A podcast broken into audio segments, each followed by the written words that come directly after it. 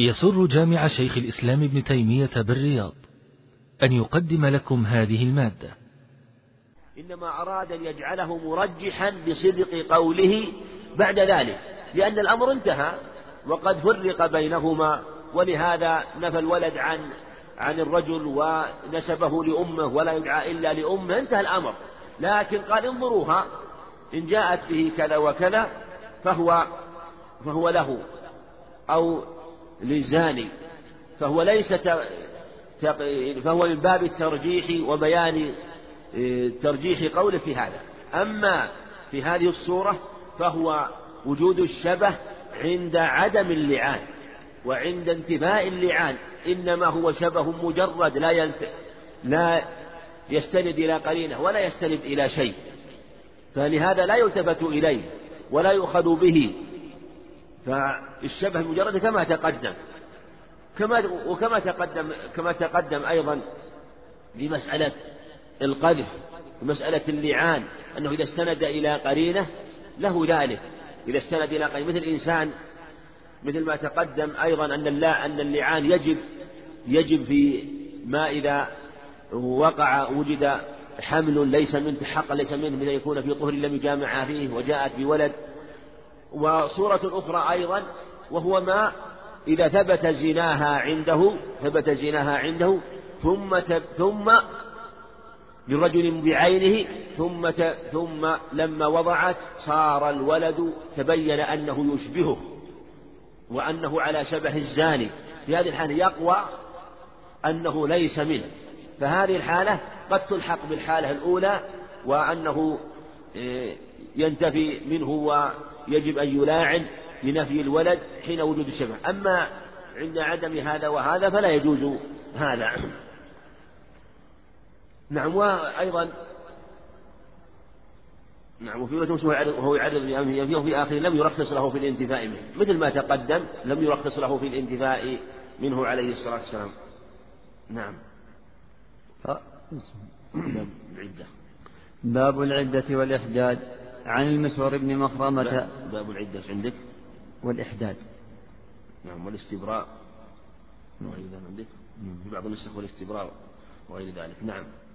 قبل ذلك أيضا أيضا من من من المسائل والأمور التي أيضا تقع وقد خاصة في مثل هذا الزمن وتشكل. حين حينما تبتلى امرأة والعياذ بالله وتغتصب يعني بالله أيضا يحصل أو حينما يحصل اغتصاب خاصة في بعض بعض المسلمات من بعض الكفرة تكون زوجة في مثل هذا ويعلم ذلك الزوجة تعلم في هذه الحالة هل يشرع اللعان أو لا يشرع اللعان؟ جمهور العلماء يقول اللعان مشروع على كل حال إذا أراد إذا علم أنه إذا علم أن الولد ليس منه. يعني الحكم واحد إذا علم أن الولد ليس منه. يقولون إنه لا يكون إلا اللعان. بذلك منها ومنه. هذا قول الجمهور. وفي قول آخر أن اللعان يكون في حق الزوج وحده بس. وهذا أقرب وأظهر. لا لا تلاعن المرأة في مثل هذا. لا تلاعن. لأن كيف تلاعن وهي تصدقه؟ كيف تلاعن وهي لا تكذبه؟ حينما تظلم وتغتصب والعياذ بالله. في هذه الحالة نقول يحصل اللعان ويمشي ويجري على قول الشافعي رحمه الله. ففيه مخرج وقول جيد لأنه لأن الشافعي رحمه الله يرى أن أنه يحصل نفي الولد بمجرد لعان الزوج وحده ولو لم تنفعل المرأة مطلقا عنده. عنده مطلقا لو لاعن الزوج على أي حال يحصل نفي الولد آه، بلعانه وتمام الكان ولو لم تلاعن المرأة. فعلى هذا من باب أولى إذا كان إذا كان هو لا يتهمها بالزنا هي اغتصبت وهي أيضا تصدقه بذلك لا تنكر أن هذا وقع الأمر وغلبت على أمرها. في هذه الحال لا بأس أن يلاعن لنفي الولد لنفي الولد وأنه صادق فيما رماها به من الزنا ولا عتب عليها ولا ضرر عليها بمثل هذا لأنها لا تلاعن وهو لا تلاعن في مثل هذه الحال. وبتمام لعانه وبتمام لعانه يحصل نفي الولد منه ولا يكون عليها في مثل هذا يعني عار ولا بل هي كما هو الواقع ظلمت واغتصبت. هذا إذا كان تحقق أن الأمر كذلك وأن وأنه هذا الحمل من حصل من اغتصابها أما إذا انتفى الأمر ولم يدري في هذه الحال لا يجوز لعانه من باب أولى. لا يجوز لعانه لأنه في الحق ليست زانية بل هي مغتصبة ولا يتهمها بالزنا بمعنى أنها يعني رأت ذلك بل هي غلبت على أمرها وهي تعترف بذلك. نعم. باب العدة. باب العدة والإحداد والاستبراء وغير ذلك. عن المسور بن مخرمة أن سبيعة الأسلمية رضي الله عنهم نفست بعد وفاة زوجها بليال فجاءت النبي صلى الله عليه وسلم. نعم. نعم فجاءت النبي صلى الله عليه وسلم. نعم. نفست. الله نعم. نفست. نعم. لا. يقال نفست يقال نفست ونفست. فرق بينهما أن نفست هو بمعنى دم النفاس أو الحمل وضع الحمل. ونفست هو دم النفاس. وقيل والظاهر قيل إنهما سواء. نعم. عن المسور, عن المسور بن مخرمة أن سبيعة الأسلمية رضي الله عنهم نفست بعد وفاة زوجها بليال فجاءت النبي صلى الله عليه وسلم فاستأذنته أن تنكح فأذن لك لها فنكحت. رواه البخاري وأصله في الصحيحين. وفي لفظ أنها وضعت بعد وفاة زوجها بأربعين ليلة. وفي لفظ لمسلم قال الزهري ولا أرى بأسا أن تزوج وهي في دمها. غير أنه لا يقربها زوجها حتى تطهر. نعم حديث مسور بن مخرمة وأصله في الصحيحين وجاء أيضا من حديث أم سلمة في البخاري أيضا وجاء من حديث سبيعة الأسلمية أيضا في صحيح البخاري وأنها أخبرت أن النبي عليه الصلاة والسلام أذن لها أن تنكح. وهذه المسألة حصل فيها خلاف بين الصحابة وهو أن المرأة إذا توفي عنها زوجها وهي حامل بماذا تكون عدتها؟ ثبت عن علي رضي الله عنه أن عدتها أطول الأجلين. إما بوضع الحمل أو تمام أربعة أشهر وعشرة قال تعالى والذين توفون منكم ويذرون أزواجا تربصن بأنفسهن أربعة أشهر وعشرة. مع قوله تعالى وولاة الأحمال أجلهن أن يضعن حملهن. هاتان الآيتان حصل الخلاف بين أهل العلم في الجمع بينهما. فذهب أما أما في المطلقة فهو واضح محل إجماع لأنها وردت في المطلقة. وولاة الأحمال أجلهن أن يضعن حملهن وأن الحامل بمجرد أن وأنه مطلقة بمجرد وضع الحمل تخرج من عدتها باتفاق أهل العلم. لكن إذا كانت غير حامل إذا إذا إذا إذا إذا كانت ليست مطلقة توفي عنها زوجها. هل تخرج من العدة بوضع الحمل ولو وضعت بعده بلحظة بعد وفاته بلحظة؟ أو ينظر إلى أطول الأجلين فإن وضعت قبل تمام أربعة وعشرة فإنها تعتدي أربعة وعشرة إلى أربعة أشهر وعشرة. وإن استمر بها الحمل وهي يكون توفي زوجها في أول الحمل واستمرت لثمان تسعة أشهر أو أكثر فإنها تستمر.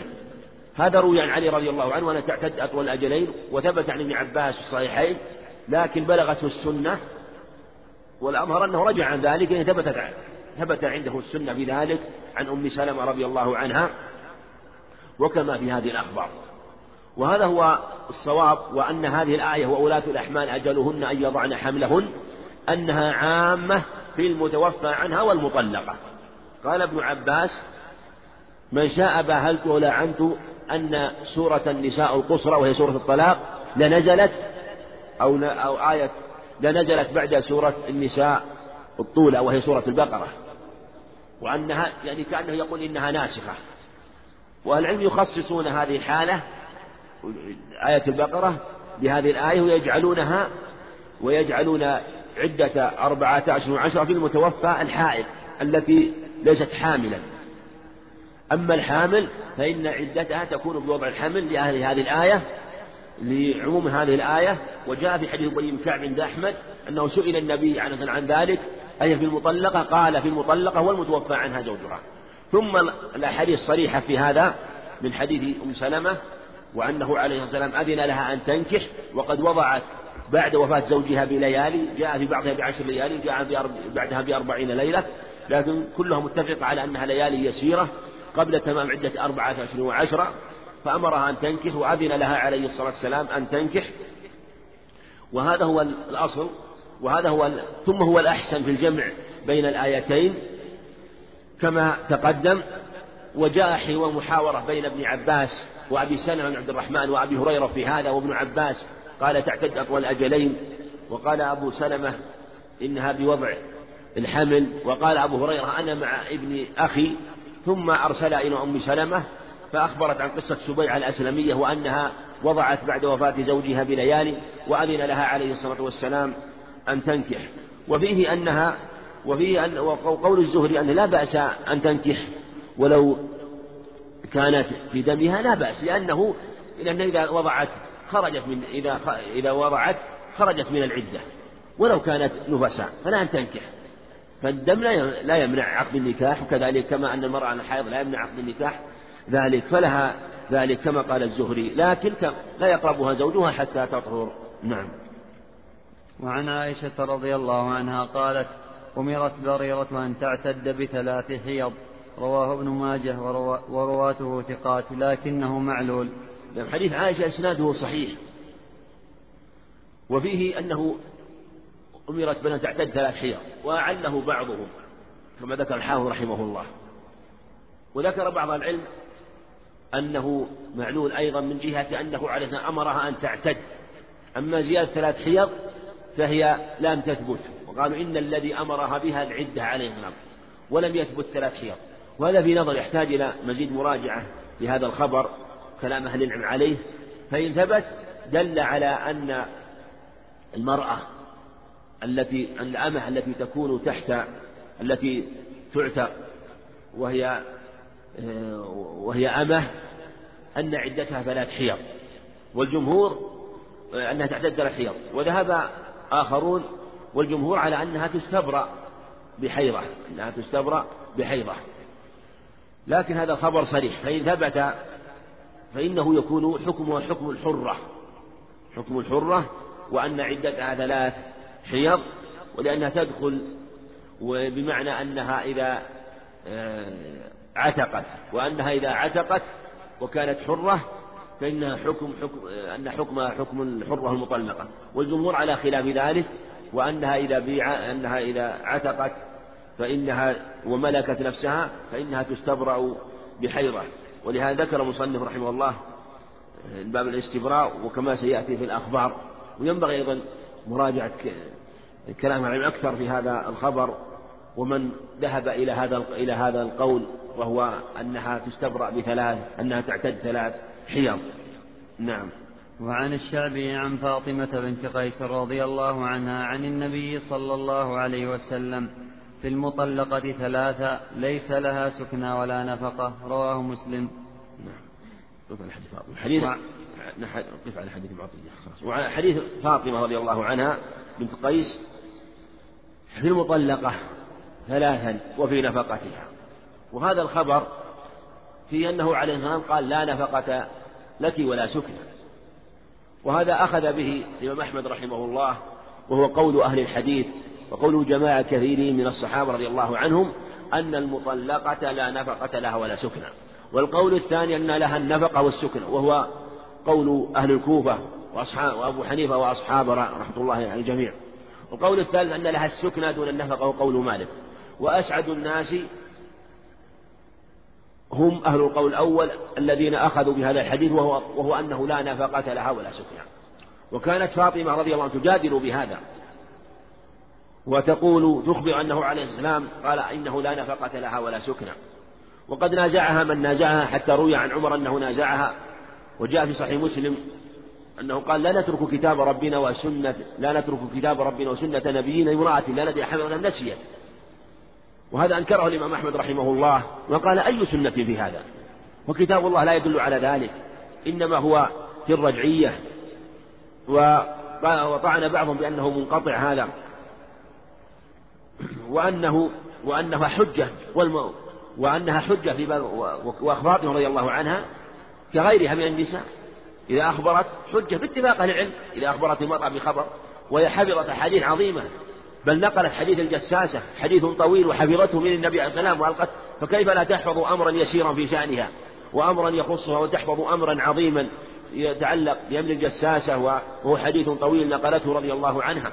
فكيف لا تحفظ ولا تضبط أمرا يتعلق بشأنها وهي تجادل عليه. وإذا قيل لها بذلك وأن هذه الآية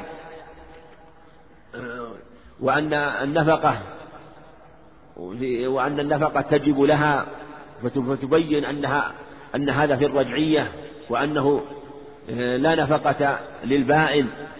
وإذا قيل لها بذلك تقول في قوله لعل الله يحدث بعد ذلك أمرا. وأن هذا ورد في الرجعية وأي أمر يحدث في المسألة المرأة البائن؟ المرأة البائن التي بانت بالثلاث ما عاد في أمر يحدث بعد ذلك. ولا رجوع إنما الرجوع للرجل على امرأته إذا كانت رجعية. إذا كانت رجعية إما أن يراجعها في العدة أو يراجعها بعد العدة بنكاح جديد ومهر جديد. وتنكر ذلك رضي الله عنها. وقد ثبت جاء في الخبر أنه عليه السلام قال يا ابنة آل قيس إنما النفقة والسكنى للمرأة على زوجها ما كان لها الرجعة. فإن لم يكن لها فإن لم يكن له عليها الرجعة فلا نفقة ولا سكنى فبين لها ذلك عليه الصلاة والسلام. فالمقصود أنه كما هو ظاهر الخبر أنه لا نفقة لها ولا سكنى إلا أن تكون حامل. كما قال سبحانه وإن كن أولات حمل فأنفقوا عليهن حتى يضعن حملهن. وإن لم تكن حاملا فلا نفقة لها ولا سكنى والله أعلم. نفعل الحديث معكم أحسن الله إليكم. هذا سائل يقول إذا خالعت المرأة نفسها ثم تم ذلك ثم أراد كلاهما الرجوع هل لهما ذلك وكيف؟ إذا خالعت المرأة من زوجها مثل ما تقدم فالخلعة بينونة فالخلع بينونة. هذا قول جماهير أهل العلم.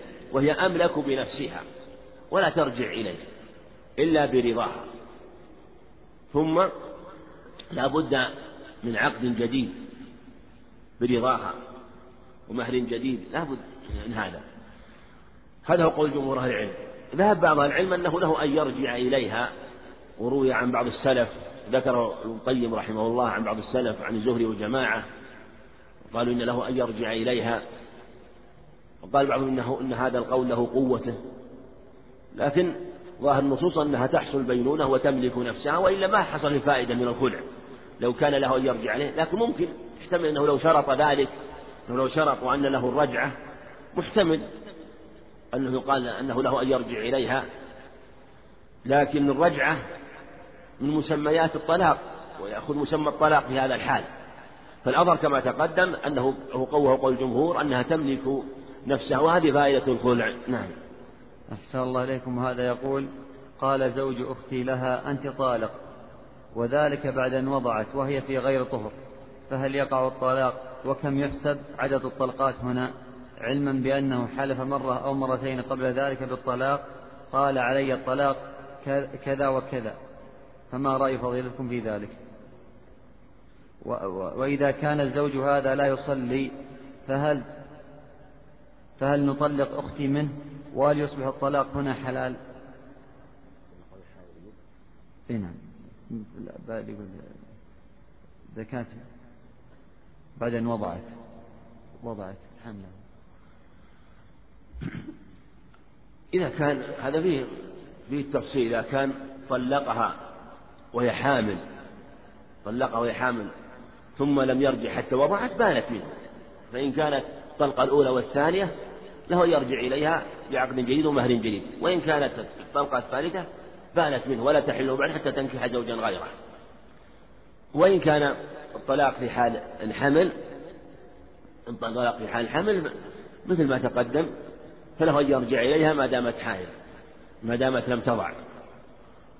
وإن كان هذا الذي زوجها لا يصلي فلا يجوز إقرارها على مع رجل لا يصلي. لا يجوز إقرارها. فإن كان فرقه للصلاة. حدث بعد ذلك بعد العقد. حدث بعد العقد. ففي هذه الحالة ينصح ويبين له أن أمر الصلاة كفر. فإذا تاب ورجع رجع إليه والحمد لله. وإن كان وإن كان ذلك قبل يعني ترك الصلاة قبل ذلك قبل العقد بصحة العقد نظر. وبعض العلم يرى أنه إذا كان جميعا لا يصليان إذا عقد رجل على امرأة وهي لا تصلي وهو لا يصلي قال بصحة العقد وأن له أن يملئ لها ذلك وعليهم يجب عليهم التوبة لأنهما يستويان في الحكم كمن دخل في الإسلام وكمن كمن أسلم وكان كافرين وحال الزواج كان كافرين نزلوه منزلة الكافرين. المقصود أن هذا على ما تقدم وإذا كانت تصلي فيجب فلا يجوز إقرارها بل يجب نصحها ونصح بذلك فإن صلى وإلا لا تبقى معه. نعم. إذا كان طلق بعد أن وضع بعد أن وضع. يقول قال لها أنت طالق بعد أن وضعت وهي في غير لا إذا كان إذا كان الطلاق إذا كان الطلاق بعد يعني قال انطلق بعد ما وضعت. بعد ما وضعت فهذا فهذا فإن كان في حال النفاس فهو طلاق بدعي. طلاق بدعي. محرم وسبق أن حكم حكم طلاق الحائض. والجمهور على أنه واقع. وإن كان الطلاق هذا في حال الطهر في حال الطهر فهو طلاق واقع مثل ما تقدم. فإذا طلقها لحاجة فإذا وقع الطلاق هو واقع ما في إشكال. هو واقع. وإن كان في حال النفاس فحكم حكم الطلاق في الحيض. وتقدم أنه واقع عند الجمهور. لا فرق بين النفاس والحيض. نعم. أحسن الله إليكم. هذا يقول إذا طلق الرجل امرأته وهي حائض أو طلقها في طهر لم يجامعها فيه وأراد أن يراجعها قبل انتهاء العدة فهل يحتاج إلى عقد جديد وإشهاد أم لا يلزم ذلك؟ إذا طلقها مثل ما تقدم وراجع فالسنة أن يراجع مثل ما قال عمران رضي الله عنه. أشهد على طلاقها وأشهد على رجعتها. السنة أن يشهد على رجعتها. وهذه الرجعة واجبة. هذا الرجعة واجب إذا كان الطلاق في حال الحيض مثل ما تقدم. يجب أن يرجع ثم يمسكها أن يرجع ثم يمسكها حتى تطهر ثم تحيض ثم تطهر ثم بعد ذلك إن شاء طلق وإن شاء أمسك كما في حديث ابن عمر. أحسن الله إليكم. هذا يقول إذا خالع الرجل امرأته على عوض تدفعه له فهل بلفظ الطلاق عند الخلع أم لا؟ أو هل يلفظ بطلاقها عند الخلع؟ المقصود إذا خالعها على عوض وقع الخلع. وإن كان خالعها بلفظ الخلع كان خلعا. والمذهب يقولون إنه إن كان لا يكون خلعا إلا إذا كان بغير لفظ الطلاق وبغير نيته. فإن تلفظ بالطلاق فهو طلاق. أو تلفظ بالخلع ونوى الطلاق فهو طلاق. فلا يكون فلا يكون طلاقا على هذه الصفة وإن وإن تلفظ بالطلاق أو نواه فهو طالق فهو طلاق. والقول الثاني أنه ليس بطلاق مطلقا وأن كل ما أجازه المال فليس بطلاق كما قال ابن عباس. وهذا هو الأظهر مثل ما تقدم. نعم. أحسن الله إليكم. وهذا يسأل عن أفضل شروح بلوغ المرام. أفضل شروح بلوغ المرام شغل السلف. شرح عظيم وشرح مختصر وصاحبه يعتني بالدليل. الصنعاني رحمه الله على طريقة أهل الحديث وإن كان هنالك بعض الأقوال التي ربما يشد بها رحمه الله لكن له عناية بالدليل ويعتني بالحديث وهو مختصر لشرح حسين بن علي المغربي اختصره المغربي اليماني شرح مطول اختصره في سبل السلام اختصر اسمه البدر التمام. البدر التمام هذا مطول واختصر صاحب سبل السلام لكن بدر التمام اللي الذي يعرف إنه مو موجود كامل موجود طلع منه الظاهر مجلدين هذا الموجود وليس موجود كامل وهذا اختصر رحمه الله. نعم. وهناك شروحات أخرى يعني يستعان بها في على بلوغ المرام. نعم. أحسن الله إليكم هذا يقول رجل سجن عدة سنوات فحملت امرأته. فأنكر هذا الحمل وطلقها واتهمها في أن الولد ليس منه مع العلم أنه لم يرى منها زنا. فهل فيما فعلوا فهل ما فعلوا في إنكار هذا الولد صحيحا؟ وهل يلاعن؟ هذا أمر يحتاج إلى النظر لأنه لا لا يمكن أن ينفيه بمجرد هذا لأنه قد يطول الحمل قد يطول الحمل لكن إذا كان علم أنه استبرأها وأنه لم يقع منه جماع وأنه لم يقع منه جماع. بل استبرأها بذلك وكانت طاهرا ثم حملت ووضعت حتى ثم وهو يعلم ذلك ويقطع أنه ليس منه بعلم ذلك. ففي هذه الحالة في هذه الحالة على ما تقدم من التفصيل في الملاعنة وأنه له أن يلاعن. وإن كان الأمر لا مبهم أو مجهول فإن الحمل قد يطول. أن يطول وإذا أشكل عليه الأمر إذا أشكل عليه الأمر ولم يدري في مثل هذا واشتبه الأمر مثل ما تقدم له له أن يفارقها. إذا كره أن البقاء معها أن يفارقها بالطلاق وأن يستر عليها وعلى أهلها. نعم. الحمل قد يطول. أقول الحمل قد يطول. يقول مالك رحمه الله لما سئل عن مسألة الحمل فإنه قيل له إذا قال هذه امرأة محمد بن عجلان المدني محمد محمد بن عجلان المدني ولدت ثلاثة أبطن في ثنتي عشرة سنة وكان يبقى الحمل في بطنها مدة أربع سنوات فالحمل قد يطول وقد يقصر. نعم. أحسن الله إليكم. وهذا يقول ما المقصود بعبارة للولد الفراش وللعاهر الحجر؟ الولد للفراش معنى أنه للزوج لأن النسب له فالولد للفراش. ولا يثبت الفراش إلا مع تحقق الدخول مع تحقق هذا هو الصحيح. فلو أنه عقد على امرأة وأمكن الدخول لكن لم يحصل فلا يثبت الفراش. وعلى هذا لا لعان لنفي الولد. فلو أن رجل عقد على امرأة وأمكن دخوله بها ومضت مد مدة. مثلا مضت نحو سنة أو سنتين. مضت سنة أو سنتان ولم يدخل بها. ثم ولدت. وتحقق عدم دخوله مع إمكانه.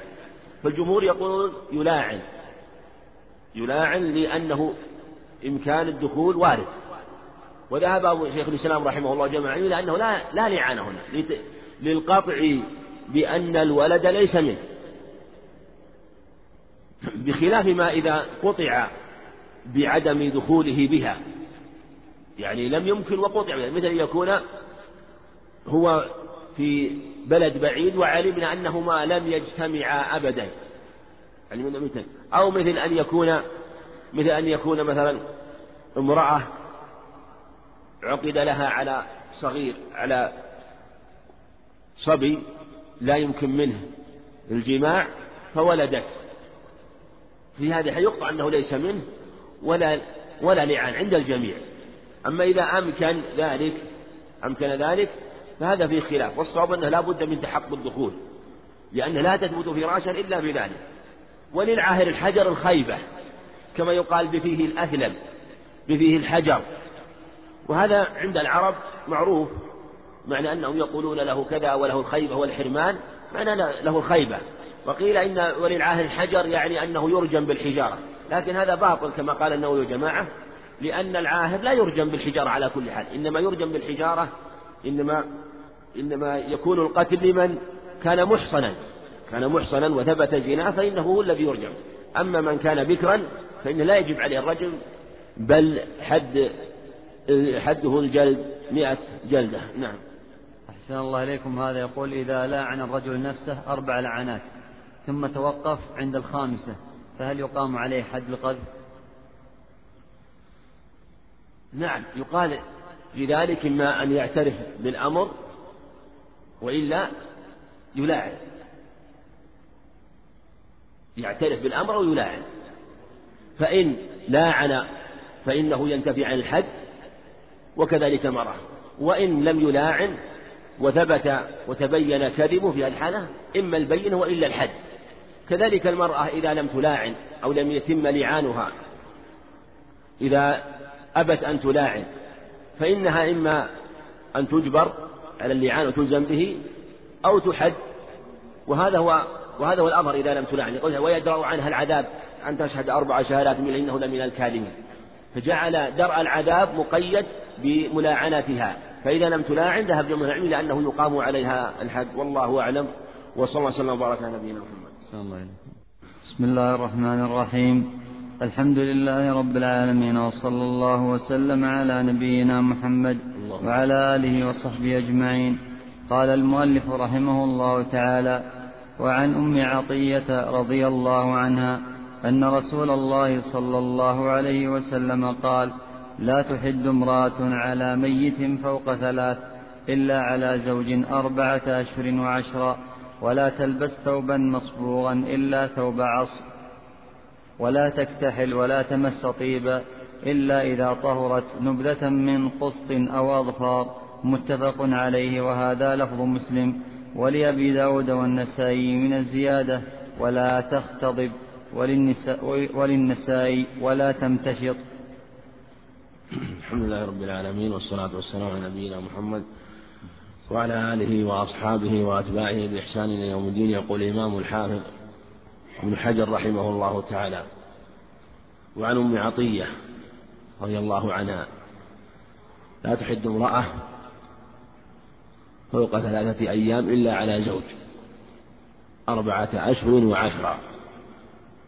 هذا الخبر ورد معناه من حديث أم سلمة الصحيحين من حديث زينب بنت جحش ومن حديث أم حبيبة معناه وهو أنه لا تحد المرأة ولا يجوز لها أن تحد فوق ثلاثة أيام إلا على زوج. وفي والإحداد والحداد ويقال الحادة والمحدة والحاد يقال الحاد كما يقال الحائض وما أشبه ذلك والمراد به ترك الزينة وما يدعو إلى نكاحها كما سيأتي. وهذا الخبر فيه فوائد. أولا أن الإحداد لا يجوز إلا في حالات خاصة للمرأة وهي من توفي عنها زوجها مدة أربعة أشهر وعشرة. يقول تعالى والذين يتوفون والذين يتوفون منكم ويذرون أزواج يتربصن بأنفسهن أربعة أشهر وعشرة. هذا التربص وهو الانتظار الإحداد أو تابع له. فالتربص وهو الانتظار وأنها لا تنكح هذه الفترة والإحداد تابع للتربص. ما دامت تتربص وتنتظر هذه العدة فالإحداد تابع له. وكذلك أيضا إذا كان عدتها بالوضع لا بالعد لا بالعدد لا بالعدة لأنها إما أن كما تقدم تكون تكون بالعدة تربصها وامتناع العدة أو بوضع الحمل. فالإحداد تابع له. فلو طالت المدة الحمل ستة أشهر سبعة أشهر فإنها تحد هذه المدة ولو قصرت مدة الحمل فإن إحداد تابع له وإن كانت حائلا ليست حاملا فإنها تحد هذه المدة وهي أربعة أشهر وعشرة أربعة أشهر يعني وعشر ليالي بأيامهن ولهذا أنثها وعشرة فتتربص أربعة أشهر كاملة مع عشر ليالي بأيامها ولهذا يلزمها أن تحد وأن تنتظر إلى مغيب الشمس من الليلة من اليوم الذي يلي الليلة العاشرة الذي يلي لأن اليوم تابع لليل اليوم تابع لليل ولهذا نقول ليلة الفطر. ليلة الفطر وإذا دخل شهر رمضان دخل شهر رمضان فإننا نصوم من الغد لأن اليوم تابع لليل وإذا دخل شهر شوال فإن العيد يثبت من الغد لأن اليوم تابع لليل. هكذا أيضا في باب الإحداد والتربص هو تابع لليل فلا بد أن تكمل اليوم الذي هو تابع لليلة قبله فهو عشر ليالي مع اليوم الذي يليها يعني باليوم مراد بياض النهار. يعني النهار الذي يليه. ففي هذا في هذا مثل ما تقدم أنها تحد هذه المدة وأنه لا تحد امرأة. وقول لا تحد امرأة يبين أن هذا عام لكل لكل زوجة سواء كانت صغيرة أم كبيرة. مسلمة أم كافرة فإن الإحداد واجب ويلزمها. كانت ذمية زوجة لمسلم فإنه يلزمها الإحداد أما قولك تؤمن بالله واليوم الآخر ببعض الألفاظ فالمراد بالحث وأن الترغيب وأن هذا لا يفعله إلا من يؤمن بالله واليوم الآخر. وليس معنى ذلك أنه لا يجب على الكافرة. مع أن الذمية تؤمن بالله واليوم الآخر وإن كان إيمانا مشوبا مخلوطا وأيضا ليس فيه أنها ليست مخاطبة بهذا مثل حينما تقول إن كنت مؤمنا متقيا فاجتنب ما لا يليق بمسلم لا تفعل هذا. وليس معنى ذلك أنه أنك لا تخاطب الكافر بذلك لكن باب التهييج والحث على فعل هذا لأن الذي يدعوه إلى الإيمان. فيه أنه لا تحد إلا على غير زوج إلا ثلاثة أيام. رخص للمرأة أن تحد على أبيها وعلى أخيها وعلى قريبها أن تحد ثلاثة أيام فأقل لأن هذا أمر قد يشق عليها وقد لا تصبر فلا بأس أن تحد فهو في دائرة الإباحة تتسلى نفسها فهذه المدة يمكن أن تحصل فيها بعض ما بعض ما يكون في النفس من التأثر والانكسار بفراق القريب من والد ونحوه. ففي هذا أنه لا بأس أن تحد هذه المدة ثلاثة أيام وأن تجتنب هذه الزينة لكنه ليس واجبا عليها وفيها أنها أنه لا إحداد على المطلق وهو الصحيح وأن الإحداد يكون على المتوفى عنها زوجها وأن وأن العدة كما تقدم أنها على هذا القدر لأن هذا هو الأصل وهو من جهة الإحداد وأنه أربعة أشهر وعشرة وهو الذي جاء في كتاب الله وأن هذه المدة هي المدة المعتبرة المضبوطة في إحداد المرأة إذا كانت حاملا كما تقدم. وإن كانت غير وإن كانت حاملا ففي هذه الحالة عدتها لا تكون أربعة أشهر عشر تكون عدتها بوضع الحمل كما جاء في حديث شبيعة الذي تقدم معنا. ولهذا بين شيئا مما تجتنب المحادة أو المحدة وإن كان الأفصح يقال الحاد أو الحادة مما تجتنب مما تجتنبه. والذي تجتنبه أمور كما سيأتي في الأخبار فلا تلبس ثياب الزينة ولا تلبس ثوبا مصبوغا إلا ثوب عصب. لا تلبس. وليبين أنها ما تلبس الثياب ثياب الزينة كما في حديث أم سلمة. لا تلبسوا لا تلبسوا الثياب الممشقة ولا الحلي ولا تختضب. يعني فيه أنها لا تلبس ما يكون زينة من الثياب مثل الأصفر الصافي الأخضر الصافي الذي فيه ألوان وموشم بالنقوش فهذا لا تلبسه ومثل أنواع ما يصنع ما تلبسه النساء مما يكون للزينة في مناسبات وأعراس ونحوها.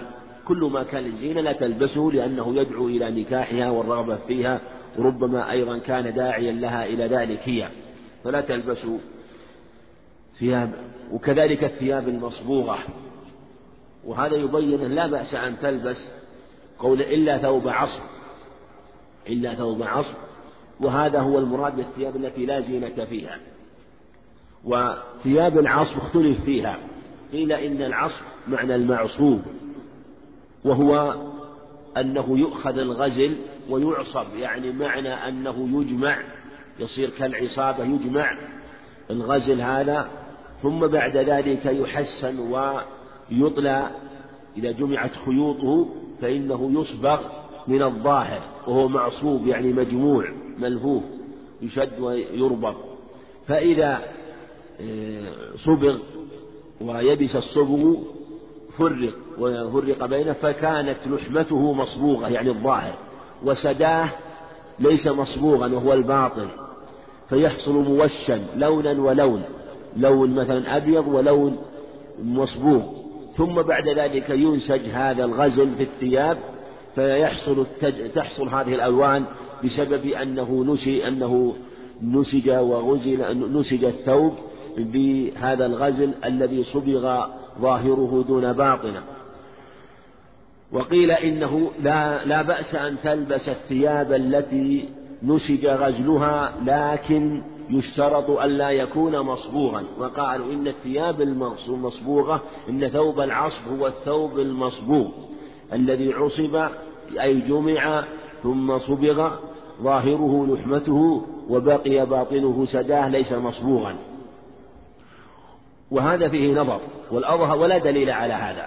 والأظهر أن ثوب العصر كما قال الخطابي وجماعة أن العصر هو ثياب تكون هو ثياب تأتي من اليمن وتصبغ بنوع من النبات. نوع من نبات يسمى العصر وأنه لا زينة فيه بل ربما لا يعطي الثوب ذلك اللون المطلوب فقد فكانوا يصبغونه لحاجتهم فلم يكن من مما فلم يكن مما يصبغ بالألوان. فهذا هذا هو الأظهر في معناه وإلا على الصحيح هم يقولون يقولون يفرق بين الثوب المصبوغ الثوب المصبوغ إن كان صبغه إن كان صبغه قبل نسجه فإنه جائز وإن كان صبغه بعد نسجه فإنه لا يجوز. وقالوا إن المعصوب إن ثوب العصر هو ما يصبغ قبل النسج بمعنى يجمع الغزل ثم يصبغ. ثم بعد ذلك ينسج وهو مصبوغ فقالوا لا بأس به. وإن نسج قبل صبغه ثم صبغ بعد نسجه فلا بأس به. هكذا قال جمع العلم. وقالوا إن هذا هي الثياب هو ثوب العصر الذي جاز لبسه هو ما صبغ قبل نسجه. لكن هذا فيه نظر والصحيح أنه لا فرق بين صبغه قبل نسجه أو صبغه بعد نسجه لأن المعنى المقصود في النهي عن الثياب المحسنة والمزينة بالألوان لا يختلف بينما إذا صبغ قبل النسج أو صبغ بعد النسج فالحكم واحد والشارع يعلق الأمر بالعلل والمعاني وما دام ليس هنالك فرق تعلق يعلق به الأمر أو حكمة ظاهرة بينة مضبوطة يعلق بها الحكم فلا يلتفت إليها. فهو معنى طردي لا فرق بين يعني لم يعلق عليه لا فرق بين أن يكون قبل النسج أو بعد النسج والأظهر كما تقدم أن ثوب العصر هي ثياب تكون من اليمن وأن العصف نوع من النبات يصبغ به لا يكون بذاك التحسين والتزيين فعلى هذا يكون هذا معناه. ولا بأس أن تلبس المرأة الثياب التي لا ليس فيها لمعان ولا بريق مثل الكحل القاتم والأسود شديد السواد. وكذلك أيضا إذا كان أخضر لا ليس فيه لمعان فتنهى عما يكون لونه لامعا أو صافيا مما يجلب النظر ويلفت النظر إليها من النساء والرجال. فهذا هو الذي يفهم ولهذا قال إلا ثوب عصر مع أنه آه، يكون أو يصبغ بهذا النبات الذي ليس فيه ليس فيه ذلك اللمعان. وعلى هذا لا فرق بين أن يكون هذا الصبغ بهذا النبات إذا وجد مثل هذا قبل النس أو بعد النس. ولا تكتحل. إذا نفهم من هذا أيضا أن الزينة إما أن تكون فيما تلبسه.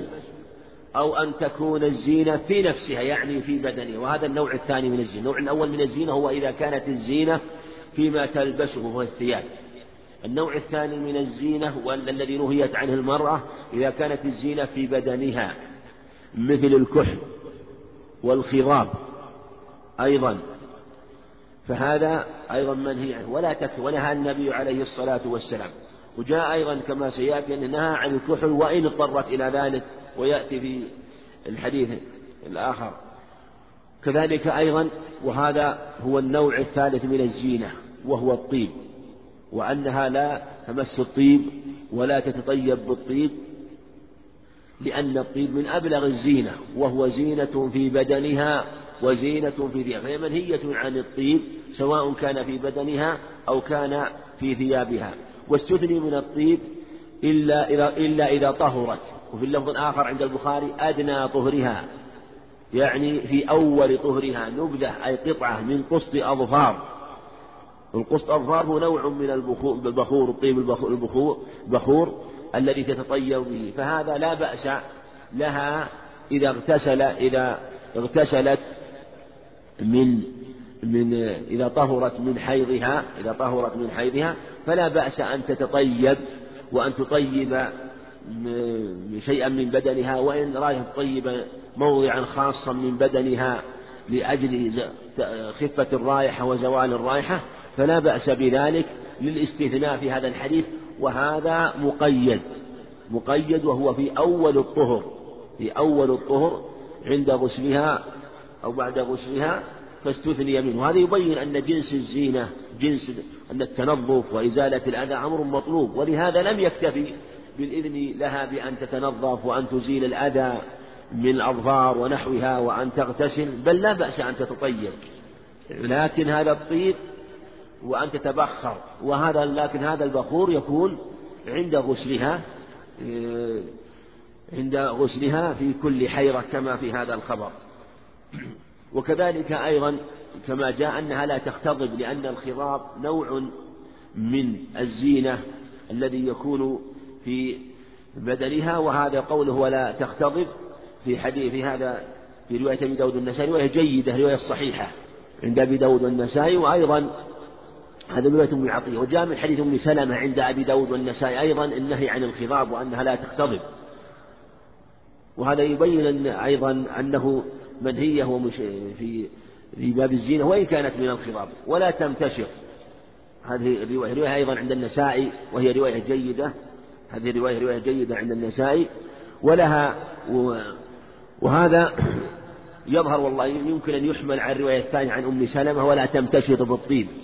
تمتشط بالطيب بمعنى أنه إذا كان آه، وإذا كان الانتشار يكون على سبيل الزينة بطيب ونحوه كما في حديث أم سلمة الآتي. نعم. وعن أم سلمة رضي الله عنها قالت جعلت على جعلت على عيني صبرا بعد أن توفي أبو سلمة فقال رسول الله صلى الله عليه وسلم إنه يشب الوجه فلا تجعليه إلا بالليل وانزعيه بالنهار ولا تمتشطي بالطيب ولا بالحناء فإنه خضاب. قلت بأي شيء أمتشط؟ قال بالسدر. رواه أبو داود والنسائي وإسناده حسن.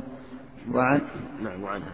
وعنها أن امرأة قالت يا رسول الله إن ابنتي مات عنها زوجها وقد اشتكت عينها أفنكحلها؟ قال لا متفق عليه.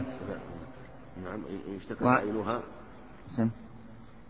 نعم قد اشتكت عينها؟ وقد اشتكت عينها أفنكحلها. نعم نعم قال لا. قال لا متفق عليه. نكحلها. نكحلها. إيه. نكحلها. أفنكحل؟ نكحلها. نعم. أفنكحلها؟ نعم. قال لا متفق عليه. السلام عليكم. نكحلها. نعم. هو الظاهر. وإن كان القاعدة في أفنكحلها هذه القاعدة فيها. لكن هذا ضبط بالضم. أفنكحلها. أفنكحلها. القاعدة في في هذه في هذه الكلمة وهما إذا كانت الحروف حروفا حلقية من الحروف الهمزة والهاء والعين والحاء والغين والخاء هذه الحروف الستة وتسمى الحروف الحلقية. هذه إذا كانت عينا للفعل أو لاما للفعل فالقاعدة فيه أن إذا كان ماضيه مفتوحا أو مكسورا فإنه في المضارع يفتح فقد قطع يقطع. فتح يفتح سطع يسطع. وما أشبه ذلك. هذا هي القاعدة فيما إذا كان عين الفعل أو لامه حرفا حلقيا حرفا حلقيا. هذا القياس التصريفي في هذا هو القياس. وربما كانت بعض الكلمات سماعية كهذه أفنكحلها؟ وقال أفنكحلها؟ والقياس أفنكحلها أفنكحلها. المقصود أنه آه، أنه نهاهم عليه الصلاة والسلام آه، عن كحلها ويأتي. حديث سلمة رضي الله عنها أنه عليه الصلاة والسلام أنها جعلت على عينيها صبرا فنهى عليه الصلاة والسلام وقال إنه يشب الوجه من شب يشب من ومن شب النار إذا أضاءها معنى أنه يحسن الوجه ويجعل له لونا ظاهرا حسنا فنهاها عليه الصلاة والسلام عنه. فقال لا تجعله إلا بالليل وانزعيه بالنهار. وانزعيه بالنهار. وهذا يبين أنه إذا كان صبر أيضا نهى عنها وإن خشيت على عينها وأنها أذن لها في حال خاصة أيضا ما يكون زينة في عينها من باب أولى. ويأتي في حديث الحديث الآخر أيضا ذكر الكحل. وفيه أيضا نهاها أيضا عن أن أن تمتشط بالطيب. هذا وهذه الرواية اللي سبق الإشارة إليها. ولا تمتشط بالطيب أو لا تمتشطي بالطيب فإنه خضاب. قد بأي شيء يمتشط؟ قال بالسدر تغلفين به رأسك. وهذا كما تقدم يبين أن أنها لا بأس أن تمتشط بالسدر وبخلاف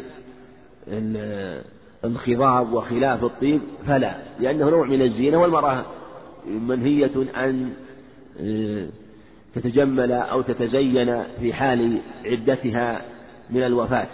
وهذا الخبر حديث سلمة ثابت من طرق لكن هذا الخبر من هذا الطريق فيه ضعف وين حسن الحافظ رحمه الله؟ من طريق المغيرة بن الضحاك القرشي وهو مجهول. عن أم حكيم بنت أسيد عن أمها وهما مجهولتان. وفي ثلاثة مجاهيل رجل وامرأتان. هو بهذا السند ضعيف لكن معناه ثابت بالأخبار السابقة والتي ذكرها المصنف رحمه الله. فأصله ثابت كما تقدم. لكن من هذا الطريق لا يثبت لأنه من طريق هؤلاء المجاهيل. وفيه وفي حديثها الآخر أنها أن امرأة قالت يا رسول الله إن ابنتي مات زوجها وقد اشتكت عينها على أن عين فاعل. المرأة اشتكت عينها. أن هي التي تشتكي عينها. أفنكحلها؟ قال لا. وفي لفظ وفي لفظ قالت إنها خشيت على عينها على على عينها من أو على عينيها من الضرر أو العمى خشيت. فنهى ذلك فنهى عن ذلك عليه السلام وأخبر أنه في الجاهلية كانوا يشددون على أنفسهم وكانت تلب تمكث سنة كاملة وأنها تجتنب الزينة وتكون في حفش في بيت صغير قدر. ولا تمس شيئا ولا تغتسل حتى آه، تمضي هذه السنة. وإذا مضت السنة رمت ببعرة بعرة وهي رجيع من رجيع ذوات الحوافر والخف. ترميها إشارة إلى أن ما فعلته في مدة هذه السنة في اجتناب الزينة ونحوها أنه لا يساوي شيء إلا مقدار هذه البعرة. لأجل حق زوجها عليها فأخبر عليها أنهن في الجاهلية كنا يشددن ويشدد عليهن فلما جاء الإسلام جاء بالرحمة وجاء بالخير والهدى وما قصر المدة وجعل هذا هذا القدر ثم أباح لها مما يكون فيه مما يكون خيرا لها في نظافة بدنها وكذلك في اللباس مما يحسن من لباس على وجه لا زينة فيه. فنهى عليه الصلاة والسلام عن الكحل. وهذا اختلف فيها العلم. منهم من قال لا يجوز أن تكتحل مطلقا ولو اضطرت إلى ذلك بظاهر الخبر أنه نهى عليه السلام. ومنهم من قال إن لها أن تكتحل. وقالوا إن هذا من باب لأن سلمة رضي الله عنها أذنت في كحل الجلاء في كحل الجلاء لمن سألها وقالت إن رسول الله صلى الله عليه وسلم أذن لها في الصبر وأن تجعله على عينيها وأن تجعله بالليل وتمسحه بالنهار. فألحقت الكحل بال الكحل بالصبر فقالوا إنه من باب الأدب والأفضل أن تجتنبه. وقيل وهو الوسط وهو قول الجمهور أنه لا بأس بها لا بأس به عند التداوي. وهذا هو الأظهر لا بأس به في حال التداوي. لأنه أو في حال العلاج لأنه في هذه الحالة يكون بين الحاجة والضرورة. يدور الحكم بين الحاجة والضرورة ومثل هذا يجوز. ودلت الأدلة على مثل هذا والإحداد عليها واجب من حيث الجملة ففي خصوص أشياء معينة كذلك هو واجب فيما نهيت عنه لكن إذا احتاجت إليه واضطرت إليه فلا بأس به وهذا الحديث إما أنه عليه الصلاة والسلام فهم من حال المرأة أنها لم تكن مضطرة إلى ذلك أو كان الكحل الذي كان يستعمل وأذن لهن وطلبت الإذن فيه فيه نوع من الطيب فيكون علاج وزينة أو لغير ذلك فهو واقعة عين في قضية خاصة محتمل لهذه الأشياء. وفهمت ام سلمة رضي الله عنها الجواز في مثل هذا مع أنها روت الخبر في مثل هذا. واجتهاد الراوي إذا كان على وجه لا يرفع الحكم ولا ينسخه ولا إنما يعلق الأمر بشيء منه من باب فهم العلة في مثل هذا فيكون تخصيصا للمعنى في بعض الصور لا بأس به. لا بأس به. إذا كان موافقا للأدلة خاصة أن مثل هذا ربما كان موضع حاجة وموضع ضرورة فالأظهر كما قال الجمهور أنه لا بأس به في حال الحاجة. ولهذا أذن للمرأة المعتدة سواء كانت من من وفاة أو من طلاق أذن لها في أمور يكون من مصلحتها. فكذلك أيضا في باب الكحل عند الحاجة إليه أو كان من باب العلاج كما تقدم. نعم. وعن جابر رضي الله عنه قال طلقت خالتي فأرادت أن تجد نخلها فزجرها رجل أن تخرج فأتت النبي صلى الله عليه وسلم فقال بلى جدي نخلك فإنك عسى أن تصدقي أو تفعلي معروفا. رواه مسلم. حديث جابر كما عند مسلم وفي أنها طلقت خالته في اللفظ الآخر طلقت ثلاثا. فأرادت تخرج فنهى رجل فجاءت فاستأذنت النبي عليه السلام وسألته فأذن له قال خذي وجدي نخلك فلعلك أن تصدقي وتفعلي معروفا. أذن لها في الخروج. والمصنف رحمه الله أورد هذا الباب أو هذا الخبر لبيان لا بأس للمعتدة من وفاة أو طلاق أن تخرج فيما يكون فيه مصلحة لها. وإذا كانت المطلقة المطلقة يعني المطلقة تخرج يعني المطلقة تخرج لأجل حاجتها. وقال ولم يقل عليه الصلاة أنها تخرج لأجل كسب العيش أو أن أن تتكسب لا. فتصدقي أو تفعلي معروفا. وليبين أن خروجها للتكسب وطلب الرزق لا بأس به من باب أولى. إذا كان أذن لها أن تخرج في جداد النخل وأيضا ربما أيضا كان سببا في فعل الخير في الصدقة وفعل المعروف هذا لا بأس به كما هو نص الحديث. وخاصة أن المطلقة كما في اللفظ الآخر أنها مطلقة ممتوتة ثلاثا وأنه لا نفقة لها كما تقدم كما في حديث فاطمة بن قيس أنه عليه الصلاة قال لا نفقة لك ولا سكنى. وإذا كان لا نفقة لها ولا سكنى فإنها تحتاج إلى أن تنفق على نفسها تحتاج إلى أن تتكسب وأن وأن تخرج لأجل طلب الرزق والعيش. كذلك أيضا يفهم منه أنه إذا كان هنالك حاجة لخروجها في بيتها لعلاج من باب أولى. أو هنالك ضرورة للخروج من هذا المكان الذي هو فيه لضرر عليها أو خشية عليها فلا بأس بذلك. وكذلك أيضا متوفى عنها زوجها أيضا كما سيأتي. لا بأس أن تخرج لأنها في حكمها ومعتدة أيضا. ولأنها على الصحيح لا حق لها في مال الميت لأن حقها في مالها. لا حق لها في مال الميت سواء كانت حاملا أم حائلا.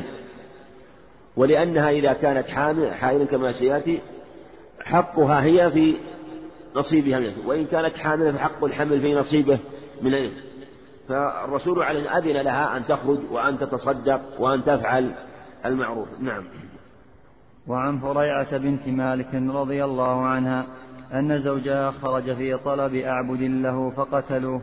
قالت فسألت رسول الله صلى الله عليه وسلم أن أرجع إلى أهلي فإن زوجي لم يترك لي مسكنا يملك ولا نفقة. فقال نعم. فلما كنت في الحجرة ناداني فقال امكثي في بيتك حتى يبلغ الكتاب أجله. قالت فاعتددت فيه أربعة أشهر وعشرا. فقضى به بعد ذلك عثمان. أخرجه فقضى به بعد ذلك عثمان رضي الله عنه. أخرجه أحمد والأربعة وصححه الترمذي والذهلي وابن حبان والحاكم وغيرهم. نعم عن فاطمة. وعن فاطمة بنت قيس رضي الله عنها قالت قلت يا رسول الله إن زوجي طلقني ثلاثا وأخاف أن يقتحم علي فأمرها فتحولت. رواه مسلم. فريعة بنت مالك هي أخت أبي سعيد الخدري رضي الله عنه وحديثها حديث صحيح صحه جمع من الأئمة. وفيه أنه عليه الصلاة والسلام أذن لها لأن زوجها لم يترك لها مسكنا ولم يترك لها مالا. فلما كانت خرجت وكانت عند باب الحجرة من بيته عليه الصلاة والسلام ناداها فقال امكثي في بيتك الذي جاءك فيه نعي زوجك حتى يبلغ الكتاب أجله. يعني مدة العدة وهو أربعة أشهر وعشرة. وهذا وقضى به عثمان رضي الله عنه في حياته. وهذا فيه بيان أنه يجب على المعتدة من الوفاة أن تمكث في بيتها الذي جاءه الذي جاءها فيه نعي زوجها. وهذا وهذا أيضا مما يلزم ال مما يلزم الحاد أن تفعله كما تقدم في اجتناب الطيب واجتناب الزينة في ثيابها في بدنها واجتناب الحلي والحلي واجتناب الكحل. أيضا يجب عليها أن تلزم البيت الذي جاءها فيه نعي زوجها. هذا هو الظاهر وهذا هو الأصل وظاهر النصوص أنها يلزمها ولو جاءها نعي زوجها في غير بيتها. إن تكون في بيت أختها أو بيت قريبتها أو زميلتها. هذا هو ظاهر النصوص وأنها لا تخرج من البيت الذي جاءها فيه نعي زوجها. لكن هذا محمول كما في الرواية أنه لم يترك لها مسكنا ولم يترك لها بيتا ويسكنه إنما كان البيت إنما كان البيت لورثته. كان البيت لورثة ولم يكن لها بيت يسكنه أو كان بيتا ليس مملوكا لزوجها فانتهت مدته إجارته أو غير ذلك أو كان بيتا بإعارة فليس مملوكا له. فعلى هذا يكون هذا العموم مراد به في البيت الذي يمكنها أن تعتد فيه مثل أن أن يكون البيت أن يكون البيت بيت زوجها مملوكا لها مملوكا له أو أن يكون البيت آه، استأجره زوجها ومدة لم تنقضي حتى الآن أو تكون استأجرت أن يكون البيت بيتها مثلا أو غير ذلك. فعلى هذا الأصل أنها يجب عليها أن تمكث في البيت الذي جاءها فيه نعي زوجها حيث أمكن ذلك حيث أمكن ذلك لا بد.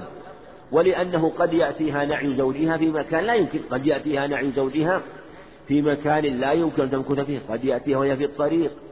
أو يأتيها وهي مسافرة فلا يلزمها فلا بأس أن ترجع إلى البيت الذي هي تسكن فيه. إن كانت مسافرة لا بأس أن تعود. إذا كانت قريبة إذا كانت قريبة ويمكن أن تعود فلا بأس أن تعود. وإن كانت بعيدة ويشق عليها الرجوع فلا بأس أن تذهب إلى المكان الذي قصدته وتمكث في ذلك المكان. كانت خرجت حاجة مثلا وجاءها نعي زوجها وهي قريب من مكة فلا بأس أن تحج لأن فيه مشقة عليها. فهذا يفسر بالأدلة الأخرى بما لا يحصل فيه مشقة ولا ضرر. ثم هل الواجب عليها السكنى أم تحصيل المسكن؟ والأظهر والله أعلم أنه لا يجب أن الواجب عليها هي هو السكنى لا تحصيل المسكن. الواجب عليها السكنى في المكان الذي جاءها فيه مع زوجها. لا يجب عليها تحصيل المسكن. فلو قيل يجب عليها تحصيل المسكن ترتب على ذلك أنه يجب عليها أن تسكن من مالها. والظاهر أنه أنه يجب عليها السكنى إذا تمكن. وقد اختلف أهل العلم في هذا الحديث اختلافا كثيرا وفي معناه وفي تفسيره في خلاف كثير وهو في البيت الذي تمكث فيه. وهل يلزمها وهل يكون البيت الذي تسكن فيه من مال الزوج من مال الميت معنى أنها تقدم على غيرها؟ فلو كان لهذا البيت مثلا كان مملوكا لزوجها الذي مات عنها فإنها تملك البقاء فيه ولها حق البقاء فيه ولا يجوز للورثة أن يتعرضوا لها ولا يأخذ منها مالا.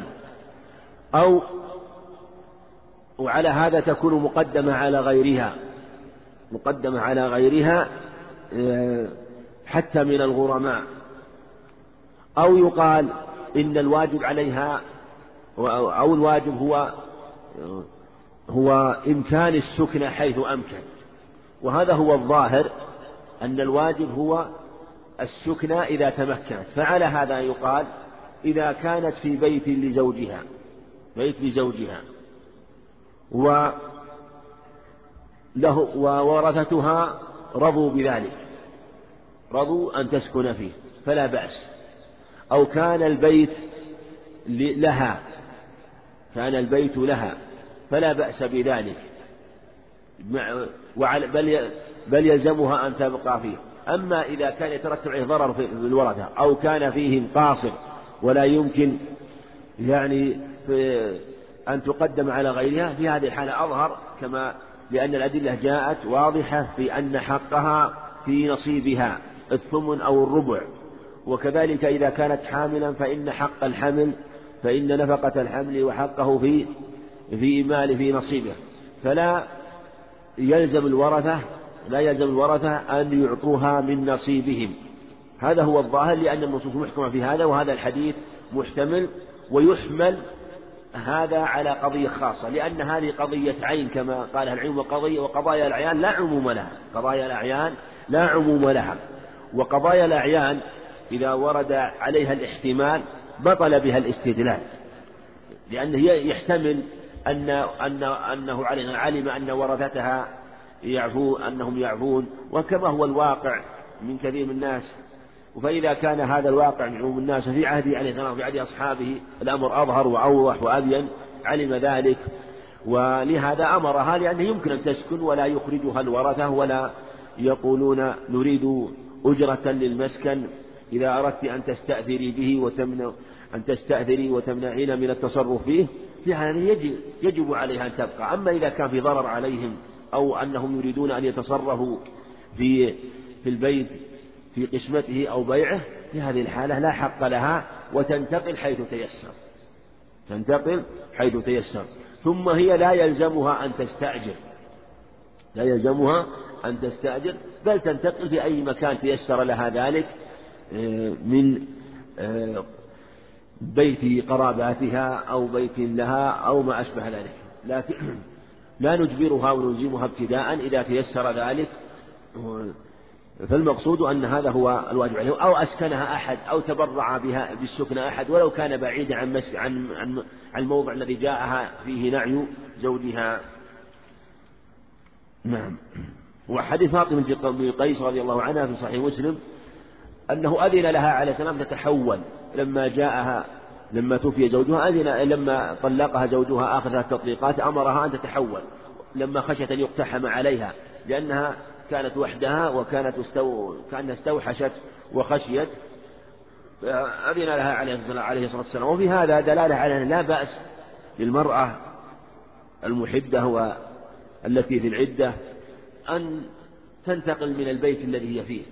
إذا خشيت عليها أو كانت تستوحش مثلا فلا بأس أن تنتقل إلى بيت قريب من بيتها عند أهلها إذا كان قريب منها وإن كان لا كما يسأل كثير من الناس إذا كان البيت هي في بلد وأهلها في بلد آخر وعليها مشقة وضرر في البقاء أن تبقى وحدها فلا بأس أن تنتقل لأنه أذن عليه الصلاة والسلام لفاطمة كذلك أيضا المتوفى عنها زوجها لا بأس أن أن تنتقل إلى بيت تأمن فيه. ومن ذلك لو كانت المرأة مثلا في بيت وحدها وتستوحش مثلا بالليل أن تبقى وحدها أو يكون معها أطفال صغار وتخشى عليهم تخشى عليهم فلا ويمكن تبقى في النهار ولا تستوحش بالنهار. ما هي لا بأس أن تخرج بالليل وهي هي وأولادها إذا كان معها أحد مما من تخشى عليه. لا بأس أن تخرج إلى أقرب منزل وتبقى عندهم وتستأنس وتأنس بهم نصف الليل أو إلى أو غالب الليل بحسب حاجتها. تخرج وتعود من من آخر من آخر الليل أو بعد طلوع الفجر. المقصود أنها تأتي إلى بيتها في وقت تأمن فيه على نفسها ولا تستوحش. فلا بأس لأنه عليه السلام أذن بذلك. والعدة ليس عذابا على المرأة وليس ظلما لا المقصود به بقاء حق الميت. وهذا يبين لك بطلان ما يفعله كثير من الناس كثير من الناس من التشديد على المرأة في مثل هذه أو أنها تشدد على نفسها في أمور لا أصل لها. فجاء الشرع بمثل هذا وجاء أيضا في الإذن لها وجاء وروي في حديث مرسل عن مجاهد. وإن كان هذا الحديث يغني عنه ويدل على هذا المعنى لأنها في معنى كل ما يكون فيه يكون فيه ضرر عليها. أن نساء من أصحاب النبي من أزواج أصحاب النبي عليه السلام قتل ممن قتل في أحد. شكونا إليه عليه السلام أنهن يستوحشن يستوحشن بالليل. فاستأذن منه وطلبنا منه الإذن أن يبتن عند إحداهن ثم يرجعن إلى بيوتهن نهارا. فأذن لهن عليه السلام أن يتحدثن في الليل ثم إذا فرغنا من شأنهن ومن أنس بعضهن بعض أن يرجعن إلى بيوتهن. وهو إن كان مرسل في في ضعف لكن هو يدل عليه هذا الخبر من حديث أم فاطمة قيس رضي الله عنها. نعم. وعن عمرو بن العاص رضي الله عنه قال لا تلبسوا علينا سنة وعن, وعن عمرو. وعن عمرو بن العاص رضي الله عنه قال لا تلبسوا. لا تلبسوا نعم. لا تل... أحسن الله لا تلبسوا علينا سنة نبينا. عدة. من, من لبس. من لبس يلبس لبسا. من أما لا تلبس من الرباع من ألبس. أما هذه لا تلبس من لبس يلبس لبسا. بخلاف لبس لبس الثوب لبس يلبس لباسا ولبسا بالضم. اللبس هو الخلط المصدر مفتوح لبس. مصدره اللبس. ولبس الثوب مصدره اللبس لبس يلبس لبسا ولباسا. وهذا من اللبس وهو الخلط. يقول تعالى الذين آمنوا ولم يلبسوا إيمانهم بظلم. ولم يلبسوا إيمانهم بظلم. نعم فالمعنى لا تخلطوا نعم. وعن عمرو بن العاص رضي الله عنه. الله. وعن عمرو بن العاص رضي الله عنه قال لا تلبسوا علينا سنة نبينا عدة أم, أم الولد إذا توفي عنها سيدها أربعة, أربعة أشهر وعشر. رواه أحمد وأبو داود وابن ماجه. وصححه الحاكم وأعله الدار قطني بالانقطاع. نعم حديث عمرو بن عاص رضي الله عنه يقول لا تلبسوا علينا سنة نبينا صلى الله عليه وسلم. عدة عدة أم الولد إذا توفي عنها سيدها أربعة أربعة أشهر وعشرة. وهذا الخبر فيه علل. أولا أنه منقطع بين عمر والراوي عن الراوي عن قبيصة بن ذؤيب ولم يسمع منه. قبيصة بن ذؤيب لم يسمع منه. الثاني أن فيه مطر بن طهمان الوراق خراساني وهو ضعيف. ضعيف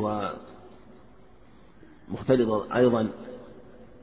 العلة الثالثة الاضطراب في هذا المتن واضطرب فيه. لأجل هذه العلل فهو ضعيف. ولهذا لم يأخذ به الجمهور بل قالوا إن هذا الخبر لا يثبت لضعفه وانقطاعه واضطرابه.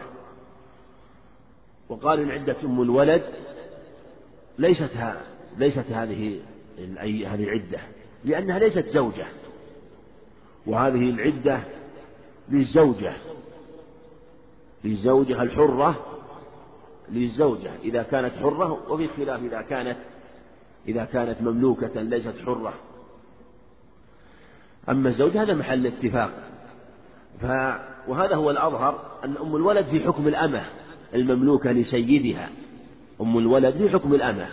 فكما أن الأمة باتفاق أهل العلم أن أن عدة أنها لا عدة عليها العدة على الحرة عدة على الحرة أو على الزوجة على الزوجة وعلى عند الجمهور إذا كانت حرة. يعني ليست مملوكة زوجة حرة ليست مملوكة. أما هذه فهي في حكم الأمة فإذا مات عنها سيدها سواء كانت أم ولد أو لا أو لم تلد أو ليست حامل أم, أم, أم سواء أم ولد أم, لا أم ليست أم ولد فإن عدتها بحيضة لأن المقصود هو الاستبراء هو براءة رحمها وسلامة رحمها من الحمل. هذا هو المقصود وهذا يحصل بحيضة هذا إذا كانت إذا كانت حائلا ليست حاملا. أما الحامل فينبغي أن يعلم أن كل حامل كل حامل عدتها بالوضع باتفاق العلم كل حامل سواء كانت زوجة أو أمه يطأها سيدها مملوكة أو أمه زوجها سيدها لغيره أو وطئت بشبهة أو كان عقد عليها عقد فاسد أو كان الحمل من زنا. كل امرأة حامل فإن عدتها بوضع الحمل مهما كانت مهما كان سبب العدة سواء كان من طلاق أو ملك يمين أو زوجة مملوك أو زوجة مملوكة لغير زوجها أو غير ذلك. كل هذه كل معتدة لكل حامل عدته بضع الحمل إنما هذا فيما إذا كانت غير حامل. في فرق بين أم الأمة والزوجة. فهو العدد وهذه العدة جاءت في الحرة. أما هذه فإنها تكون عدتها عدتها بالاستبراء ولهذا سيأتي أنه لا توطأ غير ذات حمل حتى تستبرأ بحيضة كما في الأحاديث الآتية. نعم. وعن عائشة رضي الله عنها قالت إنما الأقرى والأطهار. أخرجه مالك في قصة بسند صحيح. حديث عائشة رضي الله عنها هذا في الأقراء وقد رواه مالك بسند صحيح برواية ابن شهاب عن عروة عنها ورواه الشافعي عن مالك عن ابن شهاب عن عروة عن عائشة رضي الله عنها وهذا سند صحيح بل هو على شرطهما. وهذا فيه دليل لمالك والشافعي أن القر هو الطهر وأن وأن قوله تعالى والمطلقة تربصن بأنفسهن ثلاثة قروء أنه مراد ثلاثة أطهار وهذه فيه خلاف ما حكاه المصنف رحمه الله هو مذهب الشافعي ولهذا ذكر المصنف رحمه الله ذكر هذا لأنه مذهب الشافعي وهو قول مالك وذهب الإمام أحمد رحمه الله وأبو حنيفة إلى أن الأقراء هي هي هي الحيض وأن القر هو الحيض. وهذا هو الذي دلت عليه كثير من الأدلة وقالوا إن هذا هو القر وهو من اجتماع وهو اجتماع الحيض وهو الدم. فهو هو المراد آه، به في الآية ثلاثة قروء. وقالوا أيضا مما يرجح قولهم أنه عليه الصلاة والسلام قال تدع الصلاة أيام أقرائها. أو أمرها أن تدع الصلاة أيام أقرائها. وهذا رواه أحمد وأبو داود الترمذي وله طرق وهو جيد بطرقه. والمعلوم أن وباتفاق العلم أن المرأة تترك الصلاة أيام الحيض. أنه تترك الصلاة أيام الحيض. وأيضا مما رجحوا به قولهم أن أن الله عز وجل قال والمطلقة ربصن بأنفسهن ثلاثة قروء وهذا يبين أنه لا بد من ثلاثة قروء كاملة. وهذا لا يحصل إلا إذا جعلنا القر الحيضة. أما إذا جعلنا القر هو الطهر فإنه تتربص أن أن عدتها يكون مجموعهما طهرين وبعض الثالث. لأنها إذا طهرت إذا كملت الطهر الأول إذا كملت الطهر الأول ثم الطهر الثاني ثم كان ثم دخلت في الطهر الثالث لو لو بلحظة ولو بلحظة. لا يشترط أن يكون إلى نهاية الطهر باتفاقهم وهذا مما يضعف هذا القول لأنه لا بد من ثلاثة أقراء وهذا لا يحصل إلا إذا جعلنا القرء هو الحيضة. واستدلوا بأدلة أخرى في هذا الباب ترجح هذا القول وجاء عن جمع من الصحابة وأن هذا هو اليقين وهو المحكم وأن هذا هو الذي ذكر الله سبحانه أنه أنه هو الذي يكون في أرحامهن من الحبل والحيض وأنه هو الذي يكون به التربص كما أنه يكون وضع الحمل كذلك أيضا يكون بالحيض الذي تعلمه المرأة من نفسها وتؤتمن عليه. فعلى هذا هذا القول أظهر وأن الأقراء المراد بها الحيضة. نعم. وعن ابن عمر رضي الله عنهما قال طلاق الأمة تطليقتان وعدتها حيضتان. رواه الدار قطني وأخرجه مرفوعا وضعفه. وأخرجه أبو داود والترمذي وابن ماجه من, من حديث عائشة رضي الله عنها وصححه الحاكم وخالفوا فاتفقوا على ضعفه. نعم حديث ابن عمر ضعيف لرواية عطية بن سعد بن جنادة العوفي في طلاق يوم تطليقتان وعدتها حيضتان. كذلك الحديث الثاني عند أبي داود الترمذي أيضا ضعيف من رواية مظاهر بن أسلم وهو ضعيف. في ذكر عدة الأمة وأن وأن طلاقها تطليقتان وعدتها حيضتان. والجمهور على هذا يقولون إن الأمة المزوجة إذا كانت زوجة أن عدتها تختلف عن عدة الحرة وأن تطليقها يختلف عن عدة عن طلاق الحرة. وقالوا وكذلك في باب العدة. وقصد المصنف رحمه الله في باب العدة. قالوا إن عدتها حيضتان. ولأنها على النصف لأن الأمة على النصف في باب الحد فعليهن نصف ما على المحصنات من العذاب. على على عليها النصف. كذلك أيضا في باب العدة عليها هي على النصف. وقالوا لما لم يمكن أن تجعلها حيضة ونصف حيضة كملناها حيضتين وجعلناها حيضتين. واستدلوا بهذه الأخبار. لكن هذه الأخبار ضعيفة ولا تثبت. وهذا وهذا هو مع أنه قول جمهور العلماء الأئمة الأربعة يقولون إن عدة الأمة والمراد بالأمة الزوجة يعني المزوجة يعني بخلاف ما إذا لم تكن زوجة فهذا سيأتي أن إذا كانت مملوكة سبق معنى أنها استبراء ليس لها عدة لكن هذا في باب إذا كانت زوجة.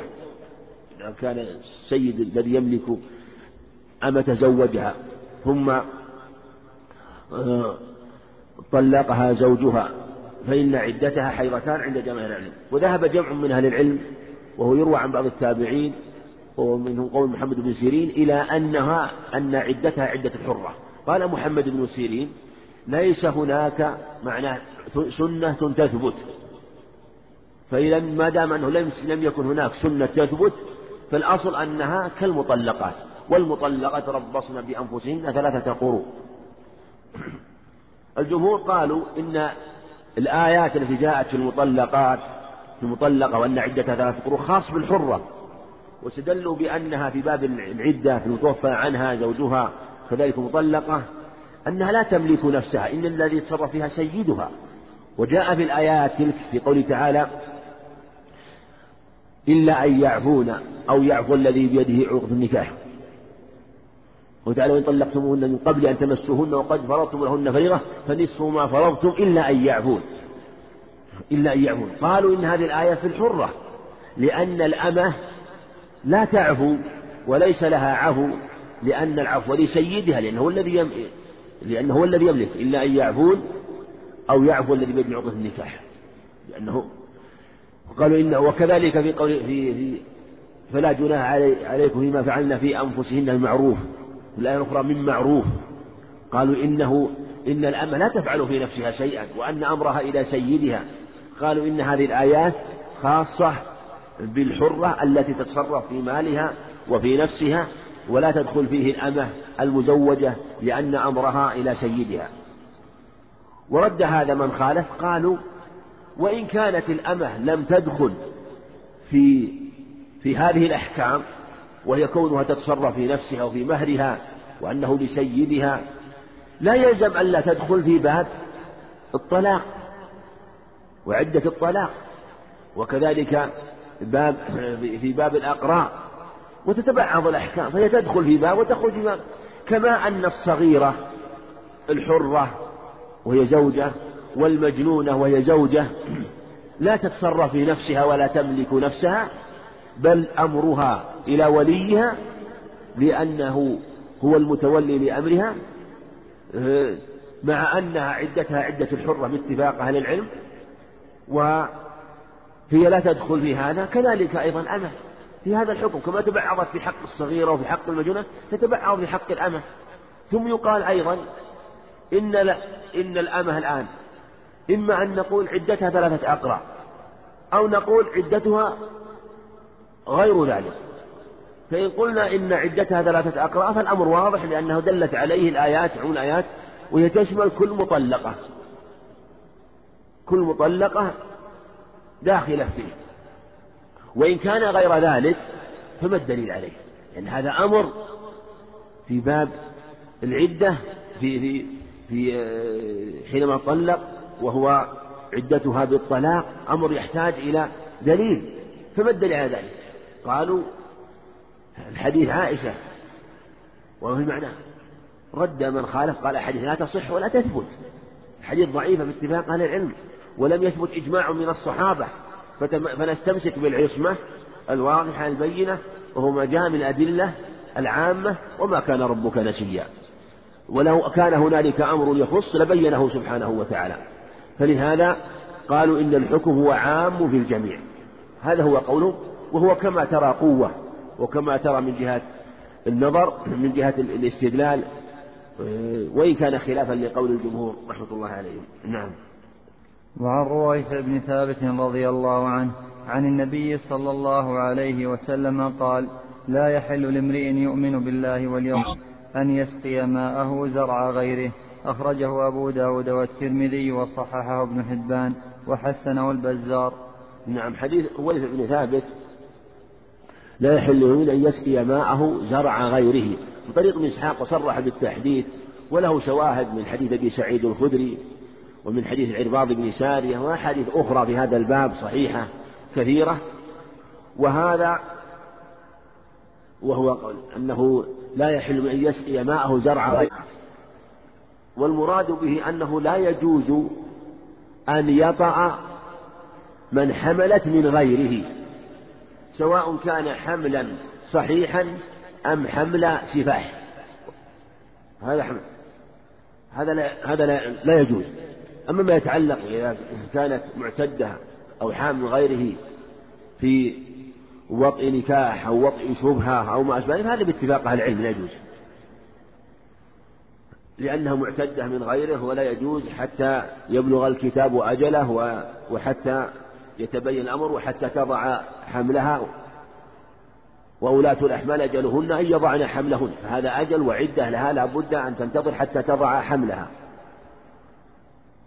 وإن كان الحمل أيضا من زنا فهو على الصحيح كذلك. وإن خالف فيه من خالف. الصحيح أنه لا يجوز أن يعقد على امرأة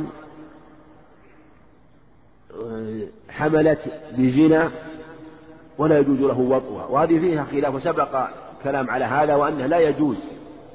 وإن اختلف في هذا العلم منهم من منع مطلقا أن يعقد على الزانية.